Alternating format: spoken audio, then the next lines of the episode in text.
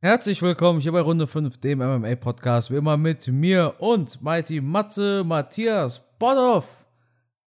Ja, und ich melde mich diesmal mit sonnigen Grüßen aus der Türkei, aus Bodrum. Ich mache hier Familienurlaub und will es mir aber nicht nehmen lassen, mit dem Carsten diese Podcast-Folge aufzunehmen. Und deswegen freue ich mich natürlich, dass ihr wieder eingeschaltet habt und hoffe sehnsüchtig, dass hier die Internetverbindung hält.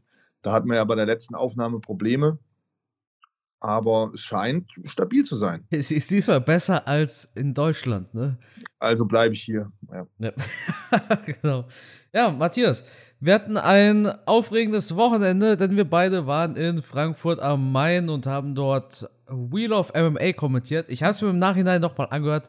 Es hat mir wirklich Spaß gemacht mit dir. Und ich fand es auch gut. Ja, ich denke, also es, es ging uns, wie, wie kann man sagen, locker von der Hand ja. oder locker über die Zunge. Ähm, es war ein, war ein toller Event. Ich finde mit ähm, zwei richtig starken Hauptkämpfen, also der, der Titelkampf und der Co-Main-Event waren echt spitzenmäßig. Und gerade beim Co-Main-Event, den Namen, den ich immer noch nicht aussprechen kann, Islams, Smasher, Jabra Ilov, äh, habe ich es jetzt richtig gesagt? Jack Dulovic. Jack Dulovic. Jabra Ilov heißt er, aber. Ja, ich hoffe, ich, der Islam würde es mir verzeihen. ja.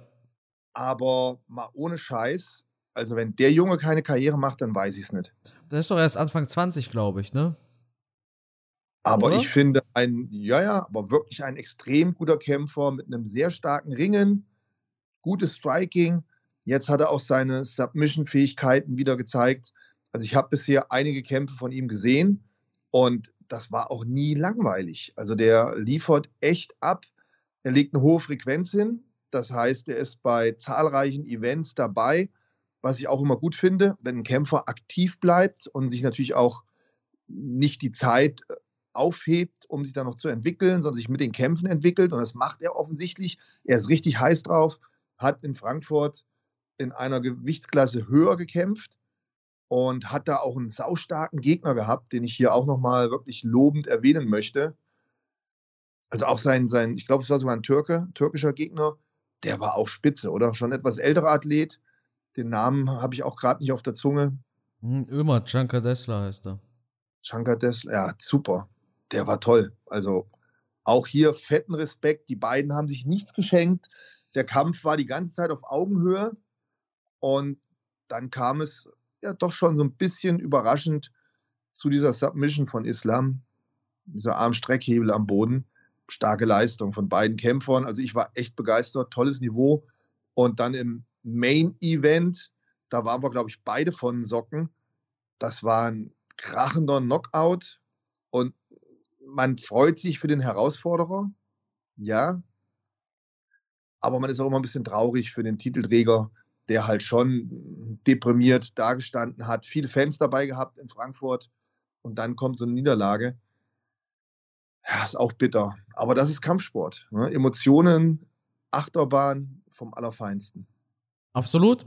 Ich muss ja auch eine Geschichte erzählen und zwar, du erinnerst dich bestimmt einmal an Daniel Agaye heißt er, also ich hoffe, man spricht den Daniel aus. Äh, Agaye, der ja. mit den drei Würfen, diese drei ja. dicken Slams. Ja. Und der erste Fighter des Abends, das war Raoul Limbranski. Äh, erinnerst du dich an die beiden? Natürlich, klar. Ich habe die draußen, ich habe die draußen getroffen, als wir gegangen sind aus der Arena. Mhm. Und Raoul wusste ich, der hat meine Videos geschaut, also ich, ich kenne den jetzt auch schon seit drei Jahren, glaube ich. Und deshalb dachte ich mir, komm, quatsche ich ihn an. Einfach weil ich es cool finde. Äh, er hat super gut abgeliefert und äh, wir hatten schon vor drei Jahren miteinander geschrieben und ich feiere das einfach, auch wenn ich äh, Leuten beim Kämpfen zuschauen kann, die mir mal zugeschaut haben bei den Videos. Und da habe ich ihn angesprochen und er war mit einem Kollegen und mit dem Agaye zusammen dort. Ne? Mhm. Sind sie mhm. gegangen, nach Hause gefahren, sind halt zum Auto gegangen. Und habe ich ihn angequatscht, so, hey, ich bin's, ne, hier Kampfgeist und so weiter. Und der äh, Agaye hat sogar gesagt, er hört immer unseren Podcast, Matthias. Ach Quatsch, ehrlich? Ja, der hört unseren Podcast und cool. hat, sich, hat sich sogar beschwert, dass die letzte Episode so spät kam. Oh, da wird er sich diesmal noch mehr beschweren. Absolut. Aber ich fand das super geil, ja. Also ich, äh, ich feiere das immer total ab. Und ähm, das waren ja auch zwei wirklich stabile Fighter.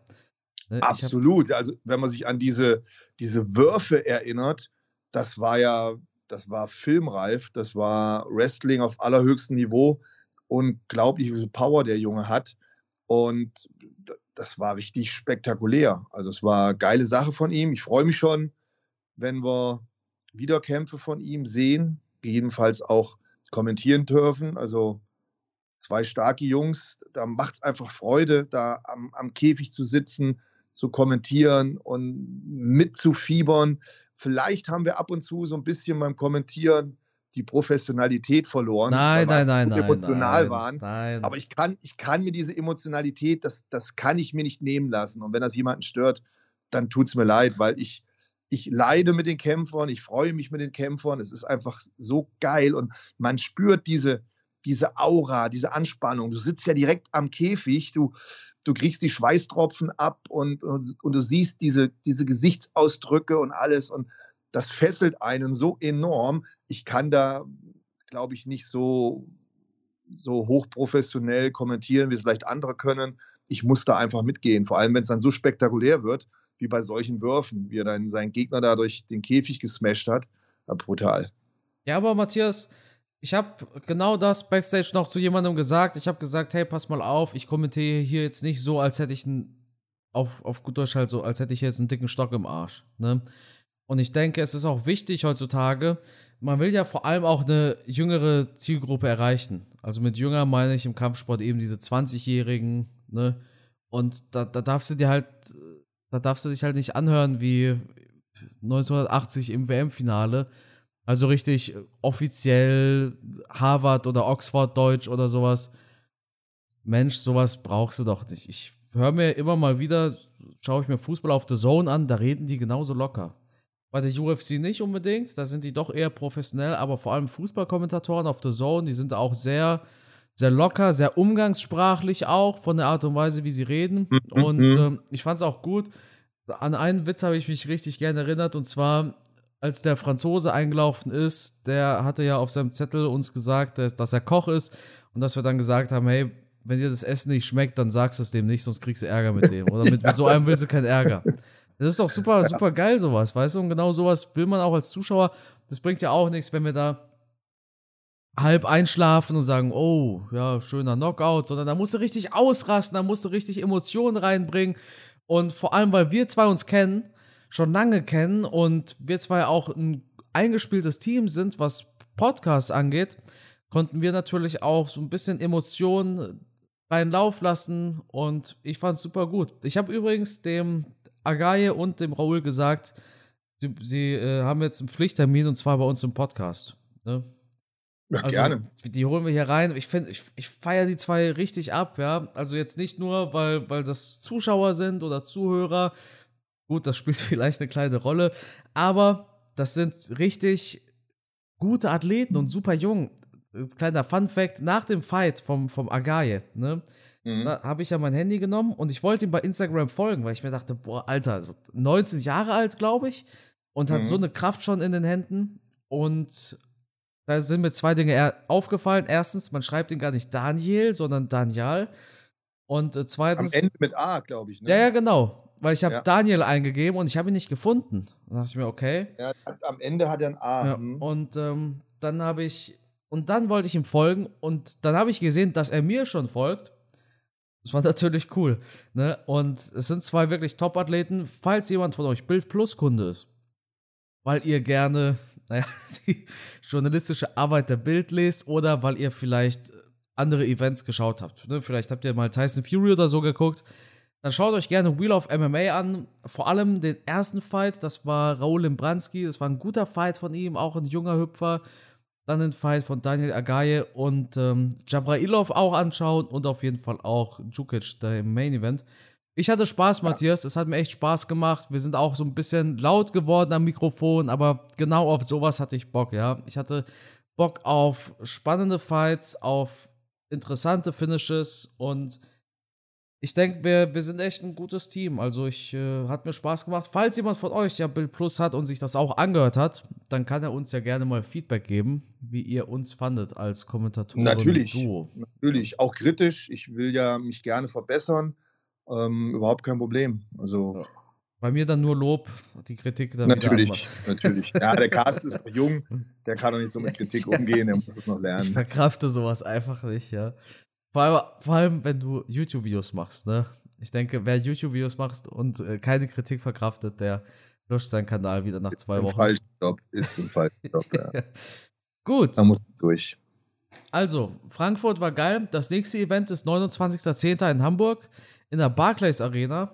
Das heißt, falls ihr aus Hamburg kommt und sagt, ihr habt Bock auf Live MMA, dann gönnt euch doch Tickets und wie immer, ich kann es nicht oft genug sagen, auch mit günstigen Tickets seht ihr mehr als genug. Das ist kein Footballstadion mit 80.000 Kapazität, sondern äh, wenn ihr da die günstigsten Tickets kauft, dann seht ihr auch genug. So ist zumindest meine Erfahrung. Ich habe zum, zum Beispiel, als ich bei der WWE war, ne, ich habe mir Tickets gekauft für 150 Euro und ich dachte mir, boah, eigentlich wäre es geiler gewesen mit so einem 50-Euro-Ticket, wo man sogar ein bisschen höher saß. Das entscheidet jeder für sich.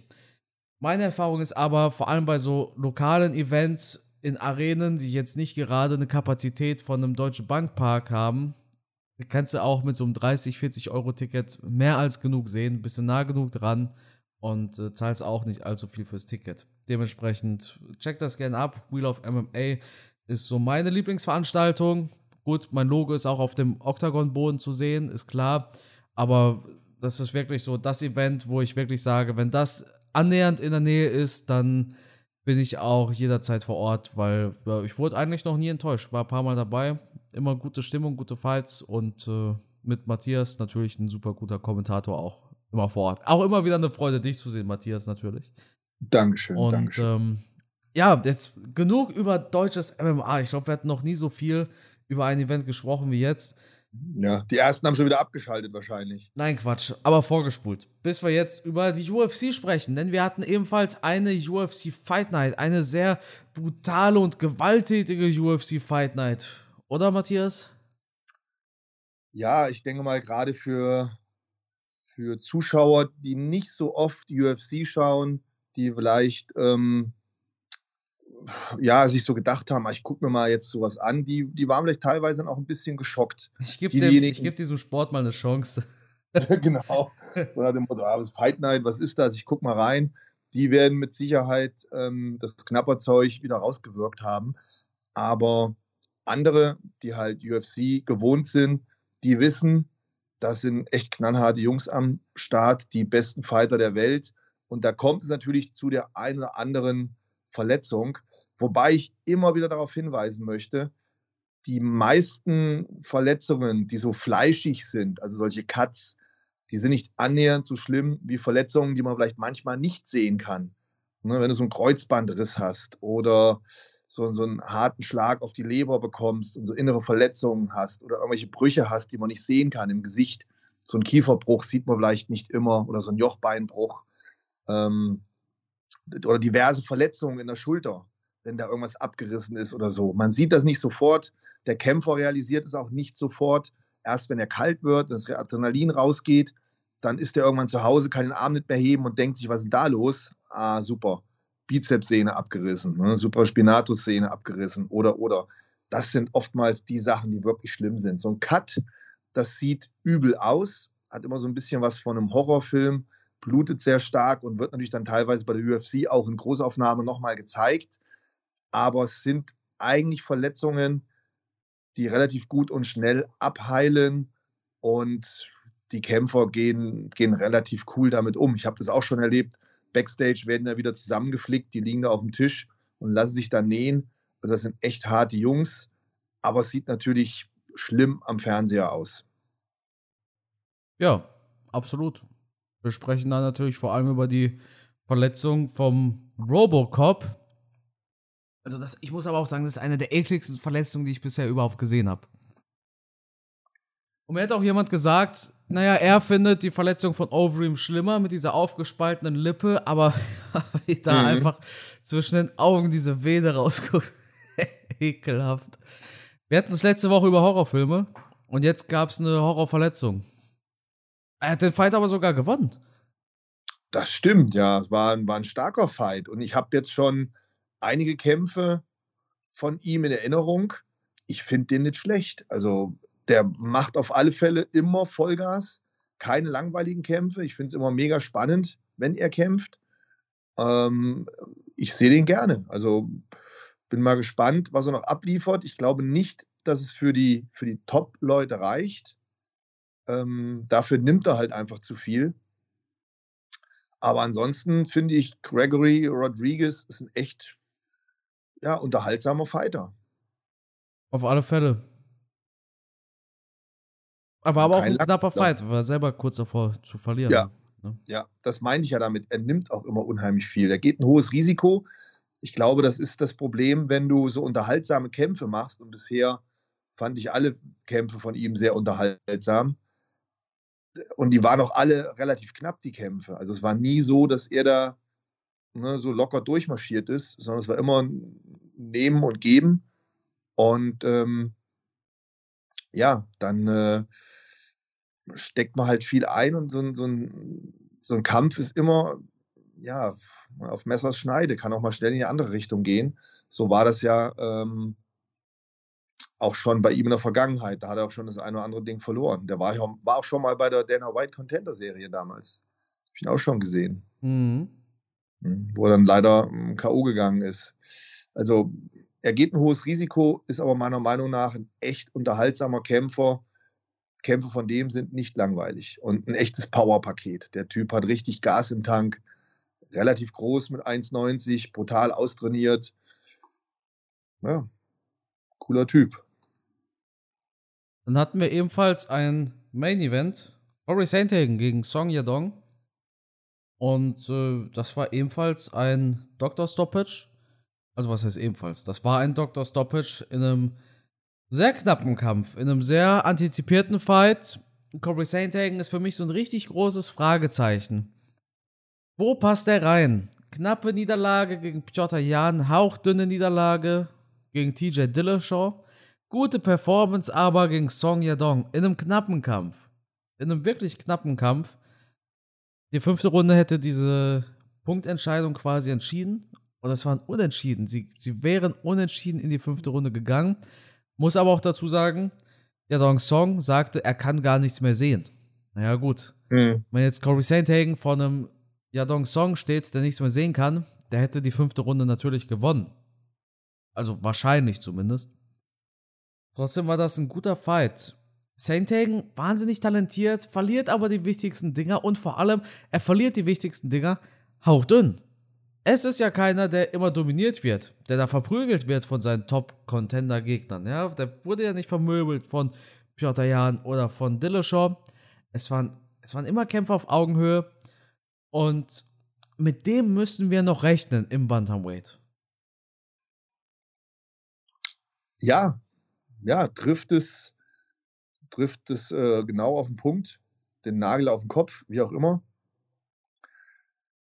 Ähm, dieser Kung-Fu-Kid hat ihm das Leben schwer gemacht, aber Corey Sandhagen ist, ist cool geblieben, war von den Techniken her vielleicht ein bisschen flexibler und hat dann, glaube ich, als Mittel seine Ellenbogenstöße gefunden.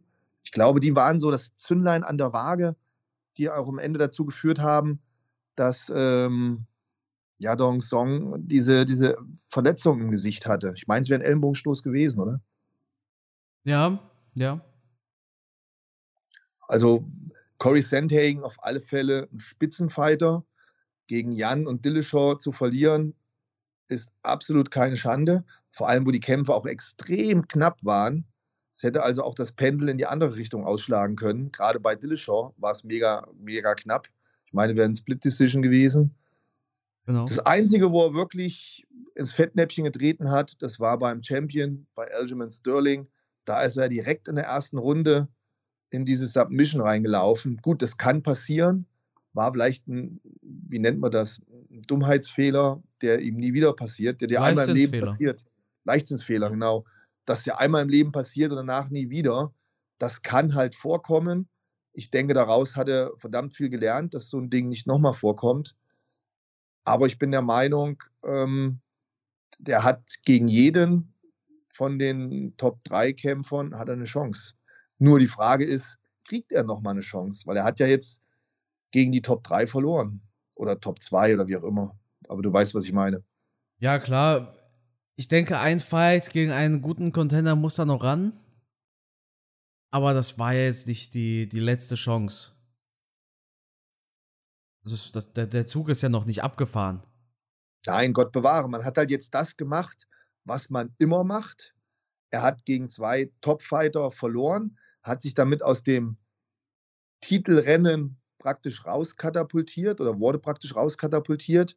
Und dann müssen solche Kämpfer meistens irgendein heranstürmendes Talent ausbremsen. Und das hat man ihm ja mit äh, Song jetzt gegeben, der wirklich ein Megatalent ist, auch noch sehr, sehr jung. Ähm, 24. Hm, Cory Sandhagen ist jetzt auch noch nicht alt, aber 24 und 30 ist doch nochmal ein Unterschied. Ich denke, auch Song wird es nicht zurückwerfen. Der wird eher aus diesem Kampf gelernt haben.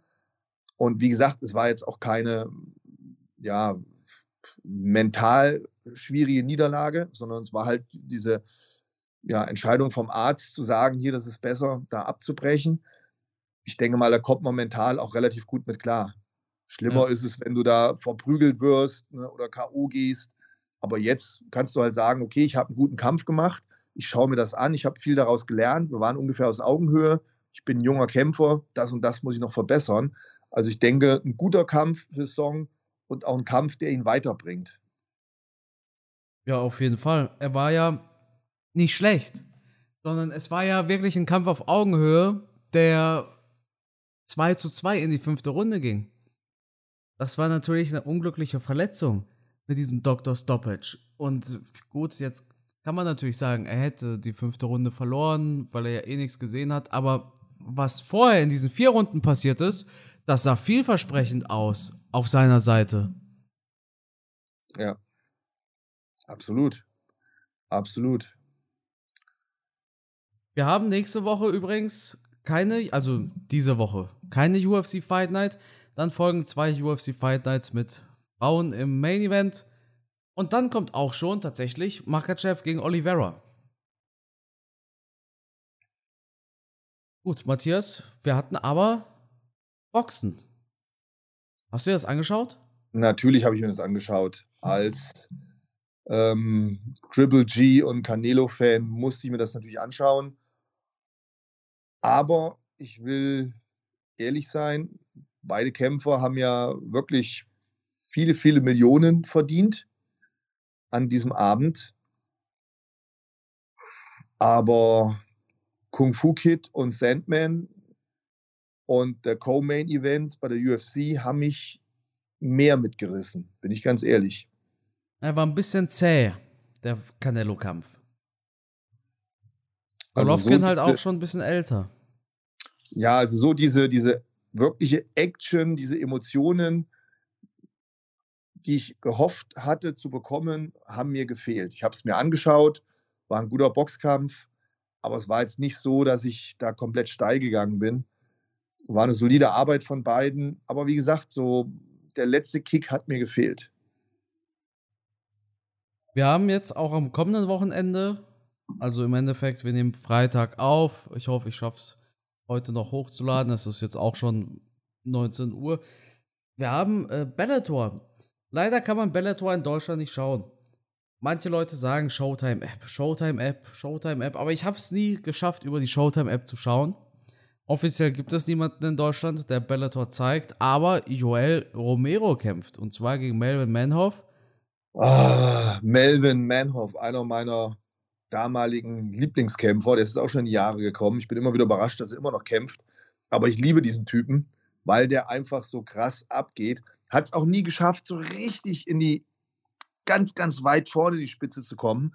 Aber den Typen müsst ihr euch mal anschauen oder mal Zusammenschnitte von dem auf YouTube. Das ist echt eine Maschine, ein Powerpaket, der teilweise mit viel weniger Körpergröße, auch im Schwergewicht, im Superschwergewicht gekämpft hat. Also das ist einer, der keiner Auseinandersetzung aus dem Weg geht. Ein krasser Typ. Und ähm, ja, der trifft hier auf Joel Romero. Da brauchen wir, glaube ich, nichts zu, zu sagen. Einer der besten, die wir im MMA gesehen haben. Ein absolutes Ringer-Ausnahmetalent, der auch schon in Deutschland gelebt hat. Und ja, auch immer diese, wie sagst du, diese, diese alles entscheidenden Fights, die hat er leider immer verloren. Ne? Und, ja. Aber ri richtige Schlachten gegen Robert Whittaker. Oh ja. Ja, ja. Ich erinnere mich ganz gut an Romero gegen Whittaker 2, weil bevor ich das erste Event äh, kommentiert habe, als Kommentator damals für Pro7 oder halt Run Fighting, Run Fighting war ein Teil von Pro7, äh, wollte man von mir eine Hörprobe. Ich soll mir irgendeinen Fight aussuchen und den soll ich dann kommentieren. Und da habe ich mir Romero vs. Whittaker 2 ausgesucht, weil das ein so geiler Fight war. Mhm. Und äh, deshalb verbinde ich auch tatsächlich ein bisschen viel mit Romero, vor allem mit diesen Schlachten gegen Whittaker, weil das war das erste Mal, dass ich quasi ein Event kommentiert habe, im Sinne von, das hat mir den restlichen Weg bereitet. Schwer mhm. zu erklären. Ne? Ihr wisst schon bestimmt, was ich meine. Ja. Schade, dass man Bellator nicht in Deutschland gucken kann. Ich finde, Bellator ist ja keine schlechte Veranstaltung, aber wer auch immer deren Promo macht, ey, der, der gehört halt gefeuert. Ja, vor allem finde ich es aber traurig, wenn dann irgendwo auf Instagram gepostet wird, in welchem Land das auf welchem Kanal zu empfangen ist. Und du versuchst dann immer verzweifelt die Deutschlandflagge zu finden und denkst dir zwischendurch, ey, wo ist sie denn? Wie sieht sie denn nochmal aus, die Deutschlandflagge? Habe ich das jetzt vergessen? Wo ist sie denn? Alle Länder aufgelistet, ja, selbst Länder, wo, wo Krieg ist, und aber Deutschland nicht dabei. Und dann bin ich immer tot traurig. Ja, dann würde ich sagen, Matthias, war es das mit dieser Episode? Nächste Woche leider kein, also diese Woche leider kein UFC, nächste Woche aber dann wieder ein Event am Wochenende. Vielen Dank fürs Zuhören und Matthias, das Schlusswort, das gehört natürlich dir. Ja, vielen Dank, dass ihr euch Zeit genommen habt für diesen Podcast. War, glaube ich, heute nicht so mega spannend und informativ, aber ja, wir haben halt leider am Wochenende keinen UFC-Event und letztes Wochenende hatten wir auch nur eine Fight Night. Aber nächste Woche können wir dann wieder den Blick nach vorne werfen und dann dauert es ja nicht mehr lang. Dann kommt Oliveira gegen Makachev und da gibt es garantiert wieder einen Podcast. Oh mein Gott, der wird alle Grenzen sprengen. Ich bin jetzt schon gehypt auf diesen Kampf und ich kann euch jetzt schon sagen, sollte Oliveira diesen Kampf gewinnen, dann ist er für mich der Pound for Pound aktuell beste Fighter. ja, und damit treibe ich den Carsten jetzt in den Wahnsinn. Nächste Woche werden wir vielleicht schon darüber sprechen. Also bleibt dran, bleibt uns treu und ich freue mich auf den nächsten Podcast. Bis dahin, ciao.